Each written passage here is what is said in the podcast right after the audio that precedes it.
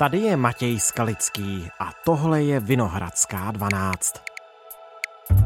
Chcete vidět novinku? Zase někdo vymýšlí. A co? Největší událost byla, že Babiš pekl Vánočku. Žádný vlastní recept na Vánočku nebo vanilkové rohlíčky, případně sekanou nemám, ale mohu vám říct svůj recept na výběr a jmenování ústavních soudců. Štvalo mě, co se v politice dělo a co říkal náš český prezident. Jako prezident bych zákon o manželství pro všechny nevetoval. Stojíme na hlavním nádraží, na peroně a kolem nás sviští rychlíky a my do nějakého musíme nastoupit. A můj sen je mít víc followerů než Leoš Mareš. Jakého prezidenta by chtěli mladí lidé? Jak prezidentští kandidáti mladé lidi oslovují? A jakou moc v tom všem mají sociální sítě? Ptám se Marie Heřmanové ze Sociologického ústavu Akademie věd a Johany Bázlerové, která stojí za instagramovým profilem Jsem v obraze. Dnes je pátek 9. prosince. Posloucháte prezidentský speciál radiožurnálu Českého rozhlasu Plus a podcastu Vinohradská 12. Ve Vinohradské 12 vítám Marii Heřmanovou, socioložku. Ahoj, vítej. Dobré odpoledne. A je tady s námi taky Johana Bázlerová z Instagramového profilu Jsem v obraze. Dobrý den, děkuji za pozvání. My jsme teď v horké fázi prezidentské kampaně. Jak velkou marketingovou sílu pro jednotlivé ty kandidáty, kteří se ucházejí o post prezidenta republiky, mají sociální sítě, Marie? Tak sociální sítě obecně mají velkou marketingovou sílu, samozřejmě. A já nevím, jestli můžu úplně zhodnotit jednotlivé ty kandidáty. Já myslím, že si to každý může tak zhodnotit sám podle toho, že někteří jsou na těch sociálních sítích hodně vidět a hmm. někteří hmm. jsou na nich v podstatě neviditelní. Určitě je tam nějaký rozdíl v tom, co já můžu hodnotit jakoby zvenku, v tom, jak se ti jednotliví kandidáti vůbec jako snaží na těch sítích. Tam si myslím, že určitě asi každý si všimnul toho, že nějak vyniká Danuše Nerudová, že minimálně, myslím, že je možná jediná třeba z těch prezidentských kandidátů a kandidátek, která má účet na TikToku, mm-hmm. že se snaží nějak jako být na všech těch platformách a nemít tam třeba na všech těch platformách stejný obsah, což se občas taky děje. Ale na jednu stranu je důležité si uvědomit, že ty sociální sítě v dnešní době vlastně pro spoustu lidí jsou tím hlavním komunikačním kanálem, takže není možné z té kampaně vynechat, ale na druhou stranu by bylo taky dobré jako nepřeceňovat a vlastně nespoléhat se na to, že ty sociální sítě můžou třeba nějak jakoby v můj prospěch otočit výsledek voleb. Takže je to vždycky takové jakoby balancování toho, jak tomu věnovat dostatečnou energii a pozornost a zároveň od toho neočekávat nějaký zázračný výsledek. No mě napadlo, víš, jestli když kandidát přemýšlí, jestli věnovat peníze spíš na billboard nebo do rozjetí TikTokového profilu, jestli mu třeba ten TikTokový profil v zásahu třeba mladších eh, voličů může přinést větší užitek? Tam to právě hodně záleží na té cílové skupině. V zásahu mladších voličů určitě nemá smysl investovat do billboardu u dálnice, protože nevím, kolik času ty lidi tráví za volantem. Zároveň u těch sociálních sítí, a to je asi taky důvod, proč jsou v tom politickém marketingu čím dál tím víc populární, se to dá mnohem lépe měřit, než třeba uh-huh. u toho billboardu, tak se tam dají mnohem snáš zjistit čísla, kdo to viděl, jak na to reagoval a v podstatě nějaký ten poměr cena a výkon tam minimálně zdánlivě skrze ty čísla, skrze třeba počet zhlédnutí může být pravděpodobně vyšší, takže to může vypadat, že je tam třeba vyšší návratnost té investice. Ale zase ta otázka, jako ta část B té odpovědi je, jestli to, že můj spot na TikToku vidělo tolik a tolik tisíc lidí, jestli to znamená, že ty lidi mě budou volit, samozřejmě. No, to je otázka. Já TikTok nemám teda, ale tak mi v tom Johana určitě poradíš. Je důležité pro prezidentského kandidáta mít TikTok z tvého no, pohledu? No, to je dobrá otázka. Myslím si, že ještě nějakou dobu to bude jako asi trvat, než bude TikTok vyhrávat někomu volby. Uh-huh. Ale uh, jo, teď rozhodně nejvíc tam působí Danuše Nerudová s tím, že ale se mi tam objevily i v předchozích měsících nějaké reklamy o Tomáše Březiny. Bylo to zajímavé ho tam vidět i na TikToku, netuším, jestli tam má i samostatný profil. Ale mimo tyto dva kandidáty, nebo kandidátku hlavně, protože Tomáš Březina byl vyloučen, no ale shodou okolností jsem se trochu jako pídila po TikTokovém účtu prezident Babiš. Už je tenhle ten TikTok účet aktivní několik měsíců a jmenuje se teda prezident Babiš, ale není nijak přiznaný. Přímo Andrej Babiše, no Andrej Babiš tuší, že jako neví, kdo ho spravuje. A teďko na svých storích na Instagram před pár dny jako vyhlásil jako celostátní hledání vlastně ohledně toho, aby se mu ozval člověk, který ho spravuje ale četla jsem o tom zajímavý právě thread na Twitteru, uh-huh. o tom, že by to přeci jen TikTokový účet toho Andreje Babiše nebo někoho konkrétně z jeho týmu být mohl, protože někdo prostě na tom TikTokovém profilu uh, neúnavně v každém videu si dává tu práci s tím, aby odváděl ty lidi třeba na nějakou stránku, kde se o kandidátovi prezidentským Andrej Babišovi dozví toho víc, anebo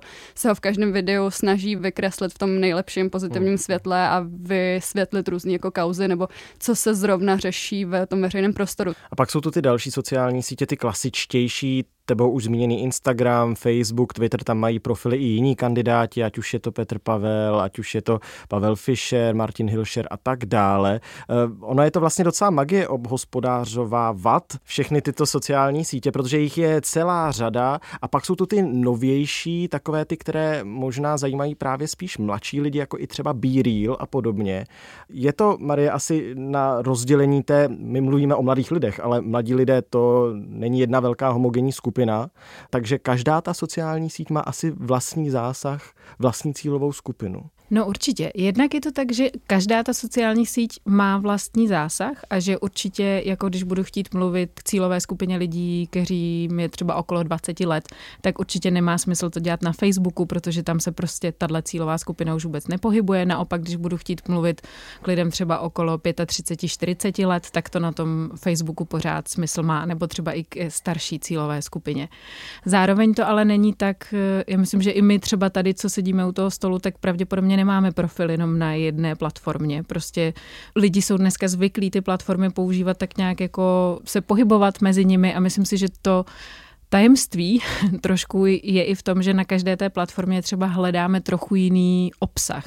My, když jsme se třeba ptali tady lidí, co sledují eh, Johanku, kde vyhledávají informace, tak mě třeba přišlo zajímavé, že oni dělali velký rozdíl mezi tím Instagramem a TikTokem, že na mhm. Instagram si třeba chodí pro ty informace, sledují tam třeba profily, nevím, Českého rozhlasu, České televize a na ten TikTok si chodí pro tu zábavu. Takže si myslím, že tam je i jakoby důležité rozlišovat v tom, že podle mě to tajemství toho úspěchu není v tom, že jsem jakoby všude a všude mám obrovské množství obsahu, ale že si uvědomuju, k čemu ta jednotlivá platforma slouží, kdo se na ní pohybuje a proč. Takže asi nemá smysl si dělat profil na BeReal, abych tam třeba vysvětloval daňovou politiku, protože to není to, co by ty uživatelé té platformy jako zajímalo a bavilo.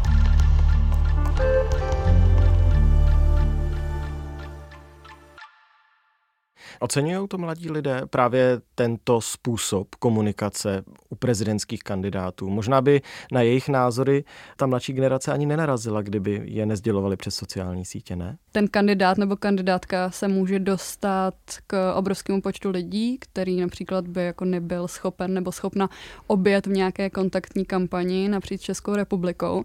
Takže rozhodně je to užitečný nástroj pro kandidáty. Zároveň ale si myslím, že u mladých lidí se nesmí tlačit na pilu uhum. a to je něco, co se může hodně snadno vymknout z ruky.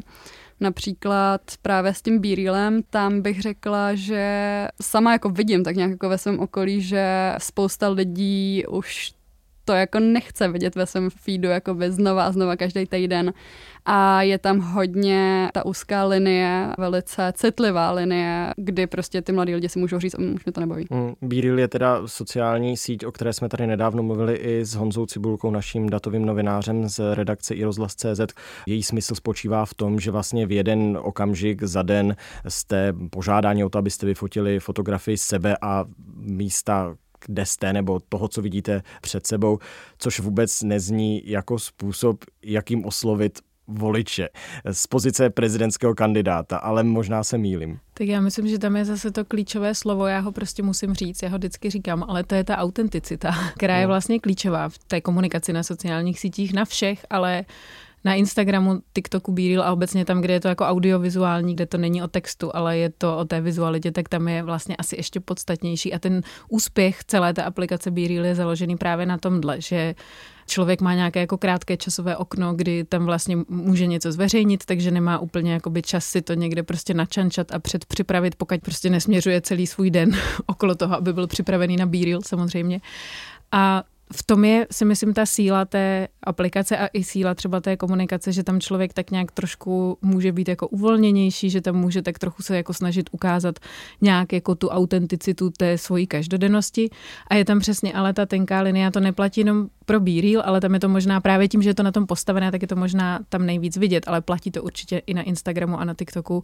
Jako je hrozně jednoduché jakoby překročit tady tu hranici a dostat se spíš do nějakého jakoby afektu, kdy už to ty lidi začne jakoby štvát, protože už eh, jako nepotřebují vidět 15. video toho, jak někdo vstává nebo jede v autě hmm. nebo hmm. veze děti do školy, protože tak už všichni víme. Hmm, hmm. Nebo plete Vánočku, nebo bruslí na ledu. Teď jsem zmiňoval Andreje Babiše nebo Petra Pavla, to jsou videa, která jsem od nich viděl viděl v poslední době. Protože už jakoby všichni víme, že ty lidi to dělají a protože jako to je nějaká strategie, která jednou zafunguje a po druhý přesně, jak říkala Johanka, po druhý už se prostě vyčerpá a ta hranice je tam docela tenká a je hrozně snadné ji nějakým způsobem jakoby překročit a podle mě to, že se to těm politikům děje, je právě jakoby známka toho, že ne všichni se úplně jako cítí nějak doma hmm. na té platformě, jo. úplně jakoby vycítí. Ale to je všechno zábava. Kde se mají mladí lidé dozvědět eh, ta reálná témata, co prezidentští kandidáti nabízejí? Protože mladí lidé chtějí asi slyšet od prezidentských kandidátů, co budou dělat s určitými politickými, mezinárodně politickými záležitostmi třeba. No rozhodně, jako tohle by měla být priorita číslo jedna v tom jejich obsahu na těch sociálních sítích. Ono sice jako je to přesně jako super, že někdo peče Vánočku, někdo zase uh, sekanou, to jsem viděla taky někde u jednoho z kandidátů a perníčky se připíkají, prostě vánoční čas, všechno je krásný. Ale jo, jakože mě a moje vrstevníky zajímá, jakou tu politiku oni mají v plánu. Jako to vůbec není tak, že jo, ty mladí dneska oni jsou na TikToku, tak tam vytvoříme nějaký obsah a prostě si je získáme. Nemyslím se, jako jestli něco, tak můžu je tam jako oslovit, nějak jako přijít s nima do kontaktu, ale chce to jak se udržet a udržet si je jako normálně svoje voliče, ne k ním hmm. přistupovat dál způsobem, to jsou nějaký mladí lidi, prostě oni jsou na internetu, to je prostě to, co oni dělají, tak tam budem taky. A to právě tady tahle ta prezence na těch sociálních sítích, o kterou se většina těch kandidátů snaží aktivně, tak může potom přijít na úkor, si myslím, když jako tam jde ta kvantita přes kvalitu, si myslím, což bohužel k tomu jako může snadno se sklouznout a to, jakým způsobem jsou ty kampaně budované, tak si myslím, že několik těch kandidátů tam má ten marketing moc hezky zvládnutý, ale furt právě tou cílovkou, těma mladýma lidma, tak si myslím, že jde o takový hodně křehký domeček z karet, který se může kdykoliv zřítit. A přesně je tam taková ta tenoučká linie, která bohužel do toho domečku může jako hodně jednoduše strčit, si myslím, takže ještě vůbec bych jako nedělala žádný závěry.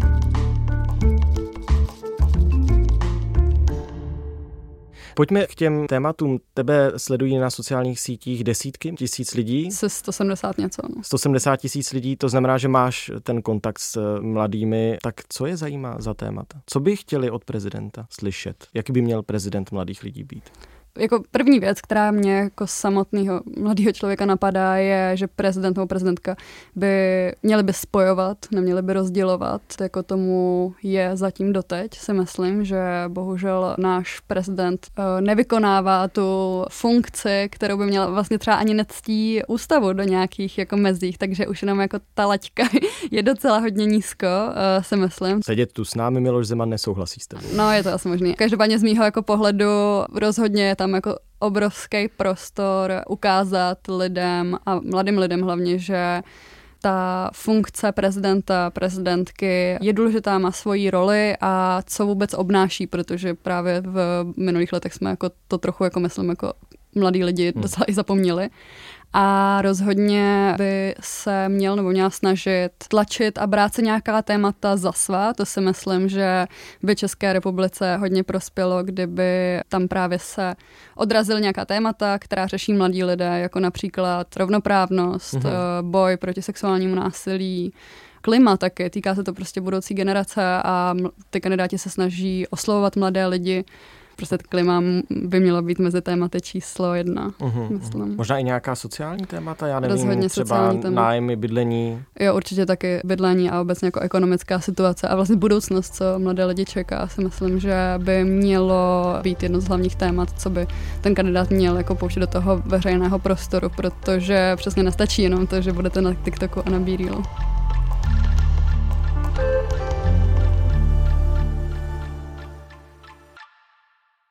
On samozřejmě prezident eh, nemá zas takové pravomoce, ale může vyzdvihovat ta témata, ano. mluvit o nich a tím pádem dostávat je do toho veřejného prostoru. Znova se zeptám ještě na jednu věc a využiju toho, že máš kontakt s těmi desítkami tisíc mladých lidí. Totiž, když jsme se tady bavili o tom, že jednotlivé ty sociální sítě mají vlastní cílovou skupinu, tak asi i jednotlivé skupiny mladých lidí možná chtějí od prezidenta slyšet trošku něco jiného.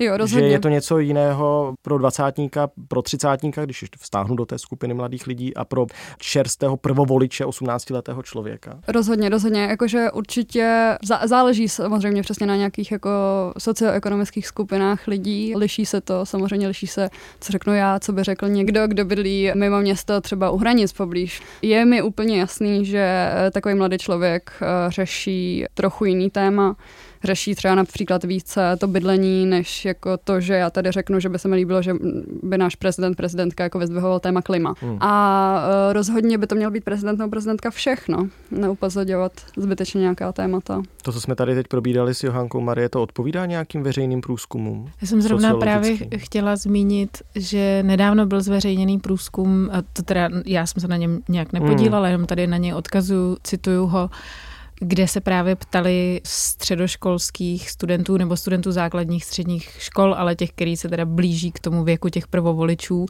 co očekávají od prezidenta, od té prezidentské volby. Zajímavé tam bylo, že jednak skoro jako 90% z nich řeklo, že by určitě šlo volit, takže prostě ta funkce toho prezidenta je pro ně důležitá. A zároveň, co z toho mimo jiné vyplývalo, co vlastně zdůrazňovali i ty autoři toho výzkumu, že je překvapilo, že ty sociální sítě tam nehrají zas až tak jako rozhodující roli a že právě i vlastně mladí lidé okolo 18 let se spoléhají prostě na média v tom, aby informovali třeba o těch politických tématech, což si myslím, že zase poukazuje k tomu, že jako pro ty kandidáty je důležité, aby tam byli a aby jakoby komunikovali, ale nemůžou se jakoby spolehnout na to, že skrz TikTok prostě třeba někomu jakoby vysvětlí tu politiku a nemůžou se jakoby spolehnout na to, že jenom tím, že jsou na TikToku, že prostě můžou tu skupinu oslovit, když nebudou mít jako ten program a když nebudou mít ty témata, která vlastně tu skupinu zajímají. A zároveň tam z toho vyplývalo, jestli si to správně pamatuju, že právě většina z nich se shodla na tom, že ten prezident nebo prezidentka případně by měli být čestní a upřímní a nějakým způsobem reprezentativní. Což mi přijde, že hodně potvrzuje to, co říkala Johana, že vlastně je tady zjevně od těch mladých lidí nějaká poptávka po někom, za koho se člověk prostě nestydí nějak jakoby přihlásit uh-huh. a o kom má pocit, že reprezentuje nějak eh, tu jeho zemi a že nějakým způsobem reprezentuje jeho zájmy a že tady je úplně jakoby evidentní poptávka i od těch velmi mladých lidí, že tohle je něco, co by především ten prezident měl splňovat. Takže to není o tom, jsem cool a umím udělat Vánočku, ale je to o tom, že se prokážu, jako že můžu být dobrým prezidentem nebo prezidentkou a reprezentovat Českou republiku. Pardon, a média, skrze která tedy třeba mladí očekávají, že budou sdíleny ty důležité informace od těch prezidentských kandidátů, když už to není ta zábava na sociálních sítích, tak jsou to která? Mně z toho jakoby vyplývá, že my, jako obecně společnost a možná i ty týmy těch prezidentských kandidátů prostě mají tendenci ty mladé lidi trochu jakoby podceňovat, ale ty lidi mají zájem o tu politiku, ty lidi si umí najít ty informace, umí si je vyhodnotit, umí si prostě, nevím, najít na Instagramu profil Českého rozhlasu, tam se dozvědět, co Český rozhlas zrovna zveřejnil a rozkliknout si ty zprávy, které je zajímají a umí si prostě k těm informacím dostat a myslím si, že tam to nebylo specifikované, ale že těmi médii se přesně myslí rozhlas, televize, nevím, web ČT24. Podcast určitě, že jo, také. Podcasty, ano. Souhlasí s tím, Johano? Mají mladí lidé zájem o politiku? Jo, já si myslím, že jako určitě, jako mě se to potvrzuje každým dnem a e, to, co říká Marie, no, někde jsme hodně podceňovaní, že by nás jako politika neměla zajímat, nebo že tomu nerozumíme. Myslím si, že dřív ta starší trochu generace, nebo ta kategorie věková nade mnou možná se s tím setkávala více v minulosti, že mohli slýchat od svých například starších příbuzných, že se nemají k něčemu vyjadřovat, protože tomu nerozumí.